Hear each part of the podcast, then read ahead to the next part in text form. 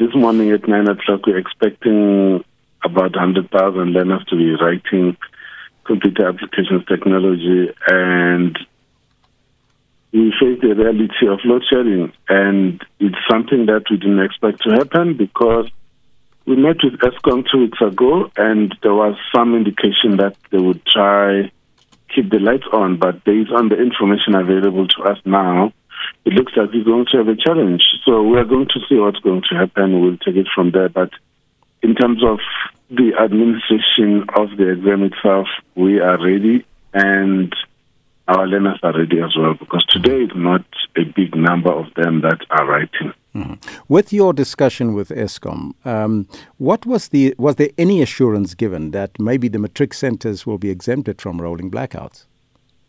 No, we tried to put a case across regarding that, but we were told that it would not be possible because the centers are all over the place, so they are not located in one place where you could insulate them from power cutoff.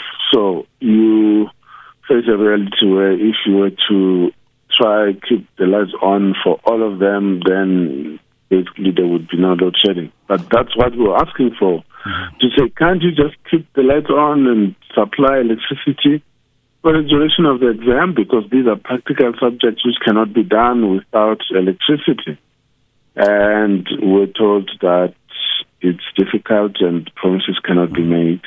So we're hoping to see what is going to take place. And the problem is that the load-sharing schedule will affect different places at different times. Yes. So we could easily say, okay, let's just postpone by an hour or two and write later or write earlier, but it's difficult because you live in one part of the country. It starts at 9 when the exam starts, and in another part it starts at 12 when the exam is supposed to be ending. So some could write and others would not be. So we are anxious to see what's going to happen at 9 o'clock. So if that assurance is not on the table, what contingency measures does the department have in place to it might not maybe perhaps avert the blackouts, but to maybe see what else can be done?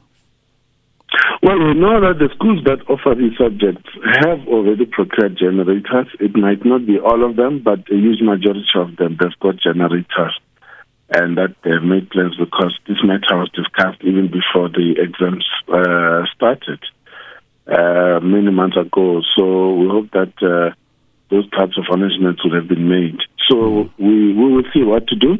But in the timetable, we have 2 dates for it. It's the first 2 days of the exam, and at the end we have 2 days for the 2 subjects as well. So if something big really happens that we cannot write, we still have another opportunity, and with that opportunity we hope that we should have some stability. Mm-hmm. Apart from load shedding, what are some of the other concerns that the department has? Not much, because with the 2 that are written today, they're practical, so the challenge is load shedding. But from Monday, when it's English and other subjects, we don't expect much because those can be written without electricity. All you need is just daytime sunlight. That should be sufficient. But of course, we worry about the preparation for the learners themselves because they need electricity in the evenings to be able to study and prepare, but we advise them to use the opportunity during the day to study and prepare for the exam coming the following day. As we know, all of us have had to adjust our lives because of load shedding. Now, this year you have a higher number of matriculants writing exams. Do you have enough resources, such as manpower, to mark the papers? Yeah, we do. We pick up the increase in the numbers around March when we register all of them, when we see our matriculants who have come through for this year. And then later on in about June, July, that's when we get a confirmation that indeed these are the matrics that are with us this year preparing for the final exam. So that's when we also begin the appointment of our invigilators to supervise the exam based on the increased numbers. That's when we also appoint markers and increase our exam centers based on those numbers. So we are prepared for the expansion of the system as a result of the increase in the number of the candidates. It's 22,000 more this year, which takes us to about 753,000 candidates sitting. Lastly, what advice would you give to learners out there? Well, you know, more for me to their parents and guardians, neighbors, relatives, than the learners themselves. Because these learners, I don't think we need to say anything more to them. They've gone through a lot. 2020 didn't finish their curriculum because of COVID. 2021, same thing. And they came to grade 12 with a huge backlog which they needed to overcome. So we've already spoken to them. They know.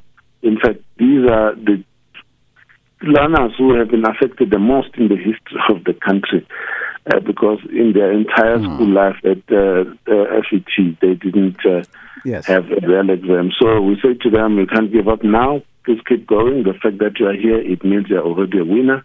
Just work on the quality of your result.